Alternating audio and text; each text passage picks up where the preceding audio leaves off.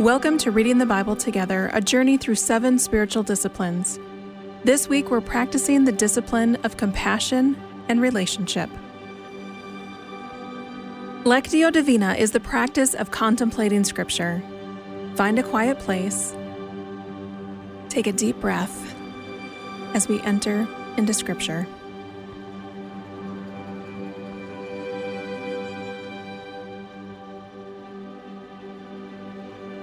Our first movement is reading. As you listen to the passage, ask yourself this question What is the basic meaning of this passage, free from my own assumptions, opinion, or bias? Psalms 103, 7 to 18. He made known his ways to Moses, his deeds to the people of Israel. The Lord is compassionate and gracious, slow to anger, abounding in love. He will not always accuse, nor will he harbor his anger forever. He does not treat us like our sins deserve, or repay us according to our iniquities. For as high as the heavens are above the earth, so great is his love for those who fear him.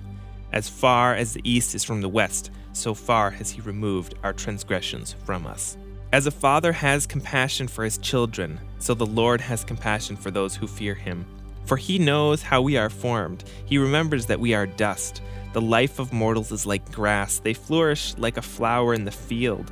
The wind blows over it and it is gone, and its place remembers it no more. But from everlasting to everlasting, the Lord's love is with those who fear him, and his righteousness is with their children's children, with those who keep his covenant and remember to obey his precepts.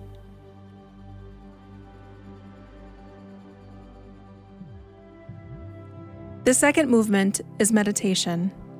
As you listen and meditate on the passage, ask yourself, what does this text say to me today and in my life? How do I see myself in the text? He revealed his character to Moses and his deeds to the people of Israel. The Lord is compassionate and merciful, slow to get angry, and filled with unfailing love. He will not constantly accuse us, nor remain angry forever. He does not punish us for all of our sins he does not deal harshly with us as we deserve. For his unfailing love towards those who fear him is as great as the height of the heavens above the earth. He has removed our sins as far from us as the east is from the west. The Lord is like a father to his children, tender and compassionate to those who fear him. For he knows how weak we are, he remembers we are only dust. Our days on earth are like grass, like wildflowers we bloom and die. The wind blows and we are gone, as though we had never been there. But the love of the Lord remains forever with those who fear him. His salvation extends to the children's children of those who are faithful to his covenant, of those who obey his commandments.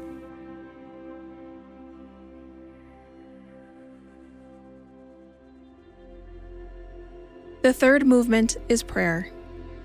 Take some time and ask yourself what can I say to Jesus based on what I've read in the passage? What do I want to ask him? Take a moment now to pray.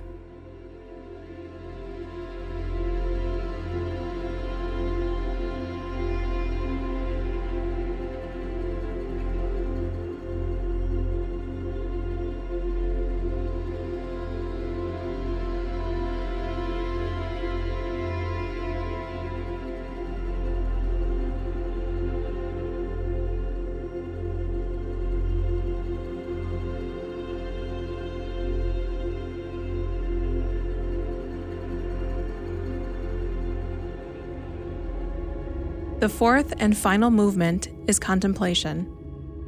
As we listen to the passage one last time, ask yourself, how have I experienced the presence of Jesus in this time? What is Jesus saying to me in this passage? He made known his ways to Moses, his deeds to the people of Israel. The Lord is compassionate and gracious, slow to anger, abounding in love. He will not always accuse, nor will he harbor his anger forever. He does not treat us like our sins deserve, or repay us according to our iniquities. For as high as the heavens are above the earth, so great is his love for those who fear him.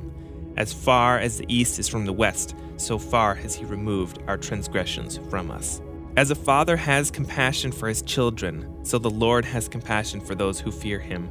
For he knows how we are formed. He remembers that we are dust. The life of mortals is like grass, they flourish like a flower in the field. The wind blows over it, and it is gone, and its place remembers it no more. But from everlasting to everlasting, the Lord's love is with those who fear him, and his righteousness is with their children's children, with those who keep his covenant and remember to obey his precepts.